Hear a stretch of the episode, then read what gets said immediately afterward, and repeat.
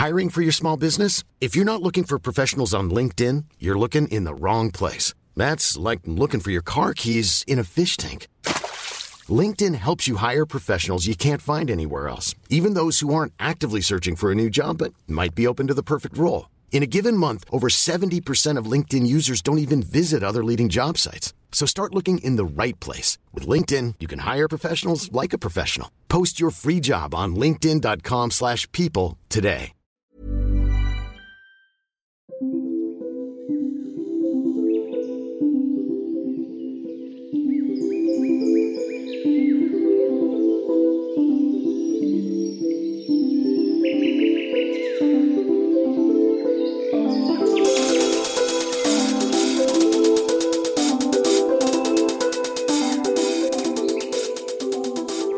Hello and welcome to the White Witch podcast with me, Carly. Hope you are all well, witches. On today's episode, we are talking all about hedge witchcraft. But to kick things off, we have our book review, and today's book is The Morrigan Celtic Goddess of Magic and Might, written by Courtney Weber. Another book I'm in love with. This was recommended to me by a lovely lady on Instagram who knew that I worked with the Morrigan. I hadn't found this book at the time of doing the Morrigan episode, but I believe it was only released last year. And I don't think there is anything that differed from the core information I delivered on the podcast episode. But this book just goes into so much more detail in relation to the breakdown of the goddesses most frequently associated with the Morrigan. So this comprises of Bab, Macha, and Morrigu, aka Morrigan. So we touched on this in the Morrigan episode, but just to expand a bit more, the Morrigan is said to be one goddess, but the Morrigan is one of several goddesses all associated with the Morrigan. One of the great paradoxes of the Morrigan. I have realized that most mythology in relation to the deities, you can't think too hard on it, just have to accept a lot of it. Otherwise, you will just do your head in. I will say, though, that this book opened up so much more for me in relation to the three sisters that the Morrigan is said to represent, and also more of the mythology and stories relating to the Morrigan, more of an explanation through the stories as to why certain animals are often linked to her, and also the shape shifting aspects of the Morrigan. This book goes into such a deeper detail on everything, and there was a lot more it provided me with than I'd been able to find through my own research alone. I was thrilled to read the section on working with the Morrigan as a wolf. Wolves, for me, have always been something I've been fascinated with. They show up in many areas in my life. I discovered that when we channel the wolf, we channel our own fury to manifest or change. So when we call upon the Morrigan within a wolf form, it's us like needing internal power. And that seems to be a common theme for me and many of us when we opt to work with the Morrigan. So, reading this book gave me some answers to one of the most terrifying experiences of my life. So, a while back when the Morrigan first came up on my radar, I was still struggling with like abusing alcohol. I was also in a relationship that I was unsure about. It just definitely made my relationship with myself and alcohol worse. And I knew all of this, but I was struggling to just put the final nail in the coffin. So one night that said partner was staying at mine, and I had one of the scariest experiences I've ever had. To this day, I still struggle to know if it was a dream or something I saw as the two merged. So I dreamt of seeing a really terrifying old crone she was really bent over in how she stood and she was standing in the corner of my bedroom. It felt real, like I was in the same spot in my bed, looking out in the dark into my room, and I saw her and she just stood there staring at me. But I could not for the life of me scream, even though I could feel my body trying to get this scream out. I couldn't even turn to alert my partner. I was just stuck, I was frozen. And mm, I couldn't do anything other than watch this terrifying crone just stare at me. So, yeah, I appreciate it could have been like a night terror, but this was just like nothing I've ever experienced. It was like no dream I've ever had. I dream all the time, but the lines between a dream and reality were just so blurred. Everything was a reality except this woman. And yeah, I mean, reading this book, I know that the Morrigan or the Morrigu, so one of the three sisters, she would appear as either a beautiful woman or an ugly old hag. So her hair can be black, grey, or red. The hag I saw, or crone as I prefer to call her, had grey hair, but she was like the most terrifying vision that I've ever had. So there's a story in the book called The Washer at the Ford, and it is said that the Morrigan appears as the washer either to get our attention or to deliver a warning. And this warning may even portend a literal death. So the washer may also appear to offer a warning about our personal paths. And when the washer appears, it may be time to take stock of what isn't working in our lives. The washer may be warning us away from bad relationships, toxic work environments, or paths that are not right for us. If any of these feel extremely laborious or painful, the washer's appearance may be a sign that it's time to let it pass away. Quite often, it will be obvious if the washer has appeared. You'll see them in a startling dream or they'll manifest during a psychic moment. so, through reading the book, I also discovered that most women who work with a Morrigan tend to be divorced or single or have had a lot of trouble finding the right partner. Sounds familiar. The book discussed how she is said to pick strong women to work with her or women who have been through a lot of emotional and physical troubles.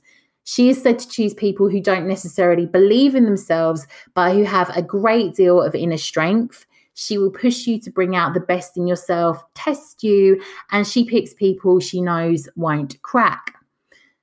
So, an absolute wealth of content in this book that I hadn't picked up through my own endless research. I love the rituals, meditations, spell work that is in the book. There's also some prayers that you can use. I know this book needs to live on my altar.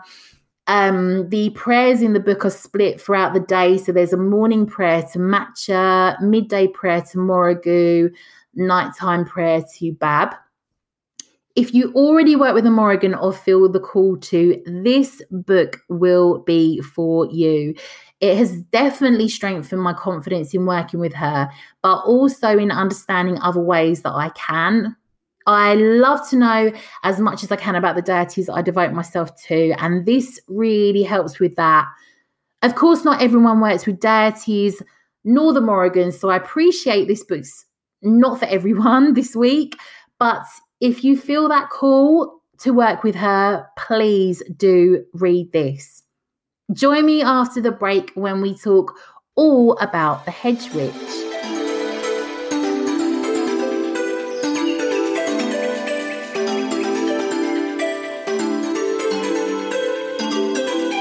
Welcome back. So, just before we get into everything about hedge witchcraft, I just wanted to talk to you briefly about some of the work that I do.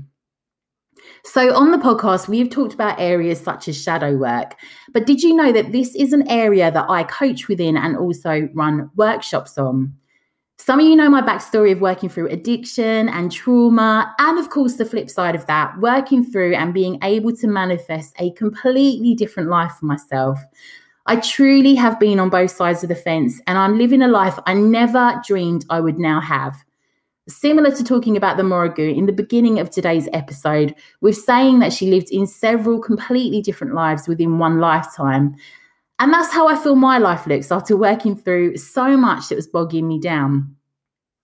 I like to consider myself as a shadow worker, so working through to bring the shadow into the light I also believe that it's difficult to bring in that which we wish to see if we still hold the blocks and the weight of the past that at times we are unable to understand how to work through on our own. I offer coaching programs all online that are tailored to each individual, dependent on that which you wish to call in and that which you may have a need to work through. So, within the service I offer, you can even interchange sessions with me as a coach to one with a therapist, should you reach certain blocks that require the approach of a counsellor, ensuring you can healthily work through any areas. Reaching the end of 2020, this year has been tough, and many of us have had a lot more time in solitude, and also to realize that which we still want to achieve or let go of. So, how would it feel walking into 2021 knowing you're already working through the past to bring in the new?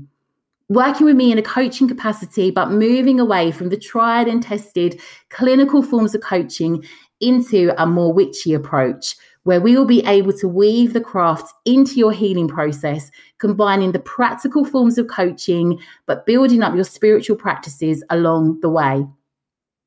I also prescribe in between our sessions other resources that you might want to take a look at. So, spanning journaling points, dream analysis, books to read, and spell or ritual work that might help you along the path. So, I'm currently offering coaching sessions online at 12 weeks for £800. That's 12 weeks of one hour sessions, and you can pay on a monthly basis too. If you are interested in working with me, drop me a DM on at the White Witch Company on Instagram or email me on carly at thewhitewitchcompany.co.uk for a summary of my services that I can provide. I'm booking into January now. So, in essence, you could start walking into 2021 knowing you're moving into your best life. You already know what I'm all about from the podcast, but I will offer you a free first consultation to make sure we both feel we are right to work with one another and we can take it from there. So let's get into hedge witchcraft, what we're really here for. A hedge witch is seen to mediate between spirits and people. They can be a walker between the worlds and have a connection to the veil. They're often focused on the element of earth, can be seen as shamanistic, maybe healers, charmers, herbalists, might work with spirits, work on hearthcrafts, healing lore, nature orientated magic, and astral travel. Hedge witchcraft or hedgecraft is vaguely based on traditional European witchcraft. So it had been loosely based on the old ways of the old wise women and men, cunning folk, herbalists, healers, and witches throughout history. In essence, it's a solitary practice of the herbal arts, both medicinal and spiritual. Hedge witches may base their practice around Wicca. However, hedge witches are really present within any and many religious or spiritual backgrounds. So you would contact a hedge witch if you had a nasty rash or a toothache, but at the same time, if something went bump in the night in your home. Hedge witches usually don't belong to a coven and don't adhere to any tenets or any sect or organized religion. Their craft is said to usually be their own, often handed down to them by family and honed through their own research or experience. But I'm just giving you an outline of the different way that hedge witches are seen. Again, you may have hedge witches in this day that have just found this is in their nature and perhaps started out as the first within their lineage. So the name hedge witch comes from days of old when villages were separated by forests. The edge of a village where the forest began was called a hedge, and the hedge is said to also represent the boundary that exists between this world and the spiritual realm. So, not all cultures would have had a hedge, some perhaps just a stone wall or earthenworks, but nonetheless, the term is used to identify this path. So I also researched and found that the word hedge is translated from hagtess, which is H A E G T E S S E, an Old English word meaning hedge rider. And this means between two worlds. So, generally, if the doctor couldn't help the villagers or the village didn't have one, they would have turned to a hedge witch. Hedge witches today may or may not live near a forest, but may find themselves spending a lot of time there. Most hedge witches have an affinity with nature and they will likely hone their skills in relation to understanding the medicinal and spiritual properties of everything that grows and they understand nature's balance. Hedge witches will often use nature to deal in turn with natural problems and are said that they tend to have a remedy for everything under the sun, but much of it will have been prepared under the light of the moon. So, wild witchcraft is said to be another form of the craft, very much like hedge witchcraft, but differs in that it's more primal, wild, and witches are more inclined to hunt, trap, and fish, offering thanks for the animal's sacrifice and role in the circle of life. So, in finding that, I also came across powwow, another witchcraft path, which is folk magic associated with the Pennsylvania Dutch. It originated from European tradition, although its name powwow was taken from the Algonquian tribe, murdering pronunciations. I'm so sorry, Algonquian tribe, meaning a gathering of medicine men and it's said to be a variety of Christian spells, prayers, and simple rituals to cure simple domestic ailments and rural troubles. And then I also came across Appalachian granny witchcraft, which originated in the Appalachian Mountains in the 1700s by Scottish and Irish settlers who brought their European witchcraft traditions with them. As the settlers began to blend their magic with local Cherokee shamanism, this tradition was said to be born. And most common practices within Appalachian granny witchcraft are said to be working with the Fae, dowsing, healing, singing, and dancing. A little bit of extra information that nobody asked for, but I personally thought it was quite interesting. So, hedge witchcraft is also related to hereditary witches, earth witches, and green witches. So, for me, I feel a real affinity with the practices of a hedge witch from the herbalism aspect, but I'm also very interested in the shamanic side. In essence, the hedge witch prefers to work on their magic alone or with one magical companion. The spiritual tradition is for them to be in retreat from the outside world, to focus on the inner worlds, and the solitary witch is said to find su- spiritual sustenance and inspiration from working alone in nature. I think many of us can resound with that. There is more of an emphasis on natural magic over elaborate rituals for the hedge witch. And with the hedge witch, it's also said that they can find all they need to cast spells from the hedgerows. So I guess this got me thinking about my path as a witch and also to understand what you witches like to do. See, I've always practiced alone uh, one of my very good friends, Jade, is a witch, but a lot of my friends close to me are more spiritual over witchy. So I've always carried out any rituals and spell work on my own, except for the odd full new moon ritual that I've carried out with one of my friends. I did nearly join a coven about five years ago, but I didn't feel it was the right path for me. Something with the energy of the coven fell off, as in nothing bad with them, just didn't really have a connection. And at the same time, I guess I had way too many life responsibilities to commit to them properly. So I definitely see the benefits of a coven. I'd be really keen to hear from any of you regarding whether you are solitary or within a coven. If you aren't in a coven, I guess you could say that I am in a coven because I'm in the Literary Witches Coven and we read a book together every month. So, a witchy book, and we cast a vote on which book that we'd like to read together. And at the beginning of the following month, we all get together online and we have a chat about the book and generally just lots of witchy chit chat. We're always cracking up over something. So if you want to join that, come on over to the White Witch Company on Facebook and you can join the group from there. But- Hiring for your small business? If you're not looking for professionals on LinkedIn, you're looking in the wrong place. That's like looking for your car keys in a fish tank.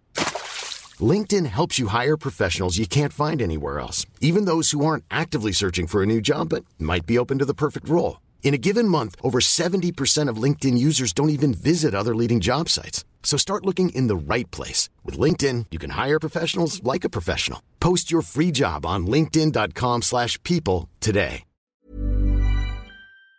With many different aspects of the hedge witch, I thought I would break it down, starting with the herbalism and healing aspect. So, the hedge witch will often have a deep relationship with the plant kingdom. Plant spirits are referred to as devas or herbal allies and are extremely benevolent entities who are said to help facilitate healing and natural magic, as well as supporting and nurturing the spiritual path of a solitary witch. Hedge witches grow herbs and other healing plants and use the most harmonious ways to harvest and store wild plants to enhance their magical and medicinal qualities. The magical plants is twofold. First, each plant contains vibrational healing and transformative qualities that can be used in spells or harnessed in therapies such as flower essences, using intuition and an understanding or awareness of their correspondences. All plants have medicinal properties that require more specialized knowledge. And a lot of hedge witches might choose to study homeopathy, medical herbalism, and aromatherapy to better understand the holistic process of healing. So many hedge witches may also keep natural objects such as crystals, incense, oil, and potions as they use these within their work and will often be sensitive to the energy within them. So, hedge jumping is seen to be a practice of the hedge witch. This is said to be venturing out of this world and into the other world. Some hedge witches have the ability to communicate with the spiritual world and can send messages between both worlds. Some hedge witches will practice astral projection, which is also said to be why the term hedge was also used as they could cross the boundary between this and the spirit world. So the flying on a broomstick legend also comes into play here. The misunderstanding that was based on hedge witches flying into the spiritual realm, however, I'm more inclined to believe in the more sex, drugs, and rock and roll version of why the broomstick and witches were said to fly on them.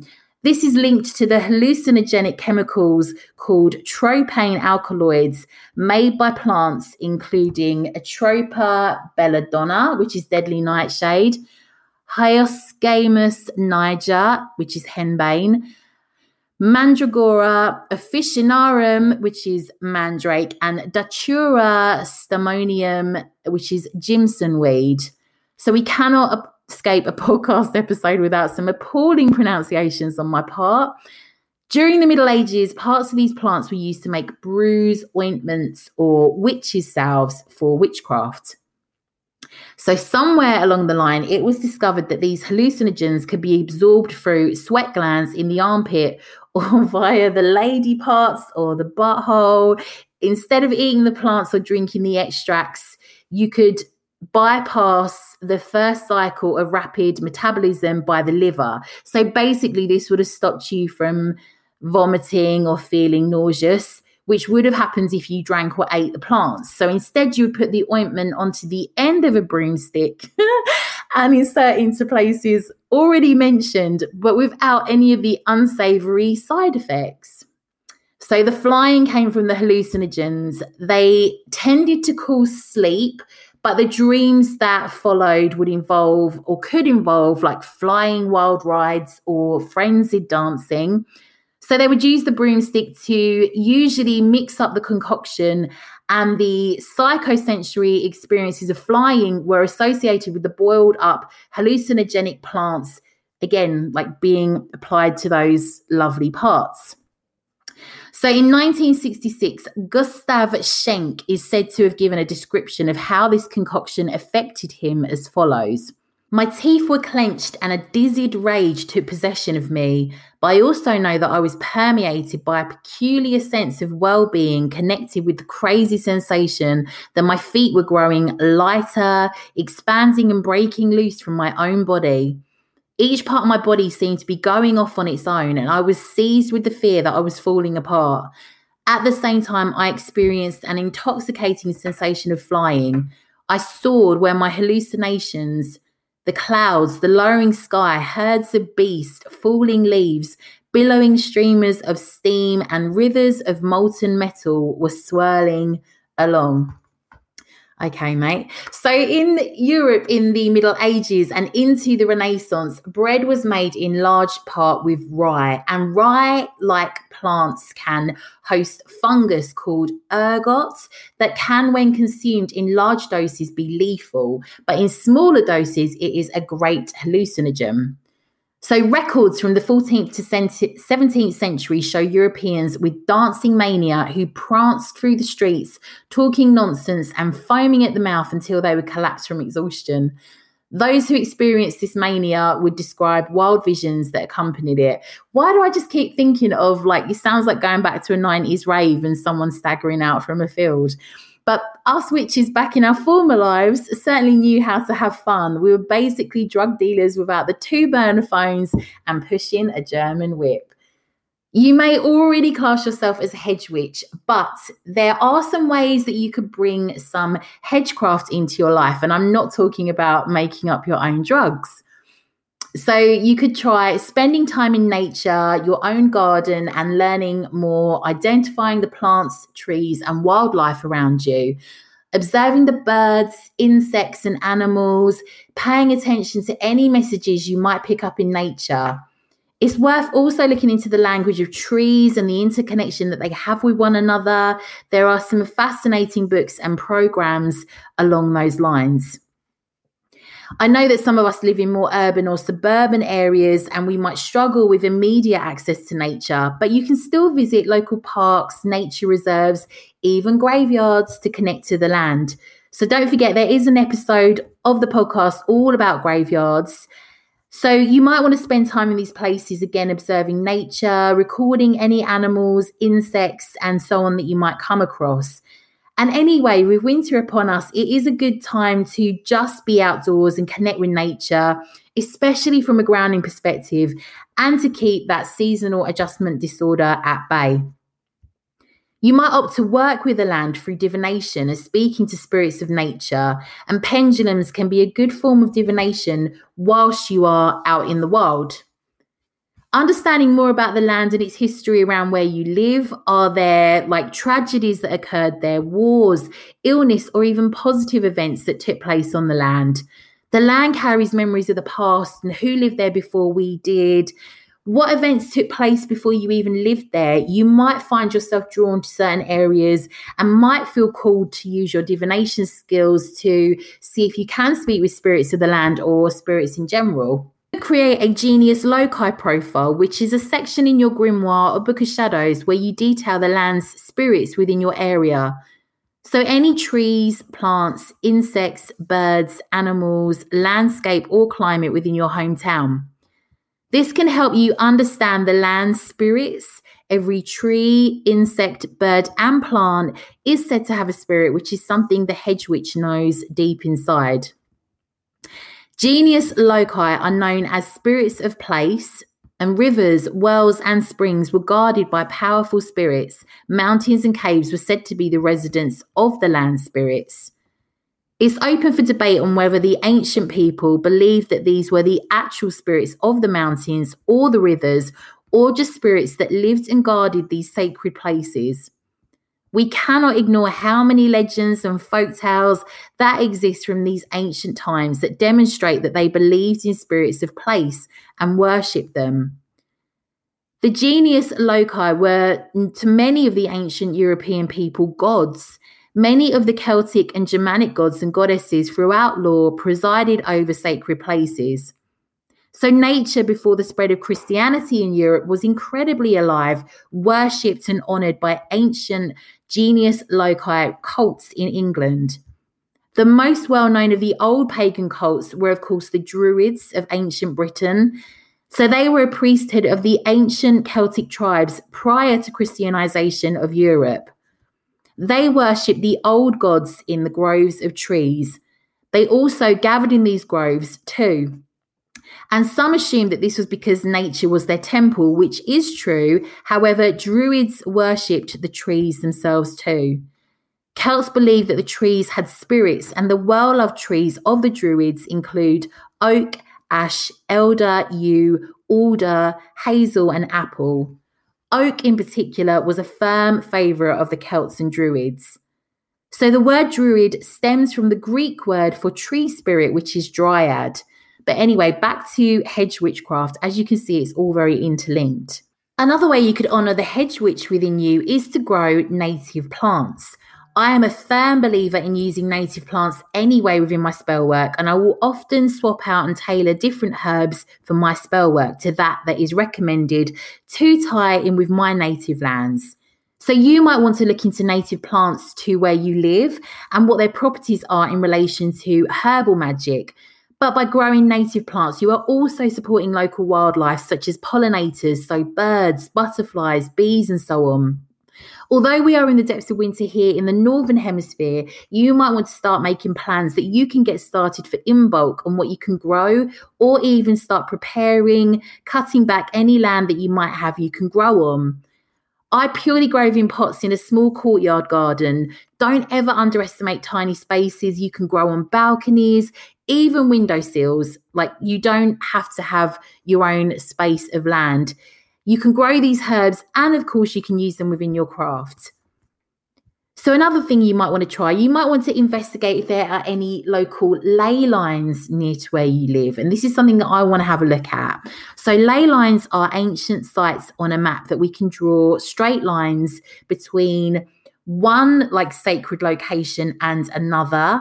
So, these lines end up forming a grid like pattern across the entire world Ley lines are said to be energetic roadways that the ancients honoured and knew of, and often marked with stone monuments and pagan temples. So, our ancestors were said to be able to feel the magic and power emanating from these energy lines and marked them so that their spiritual and physical benefits could be drawn upon. Ley lines are mainly recorded in folklore and occult books, and it is said that spirits are said to travel the earth in straight lines, and these straight lines could be the ley lines. It is also said that the Fae are known to travel along specified pathways too. And in Britain and Ireland, there are tales that point out fairy pathways across hills and over fairy bridges. So these pathways are known as fairy paths, and people are warned to not get caught on a fairy path if it's like during twilight hours or at night, as the fae may carry them away.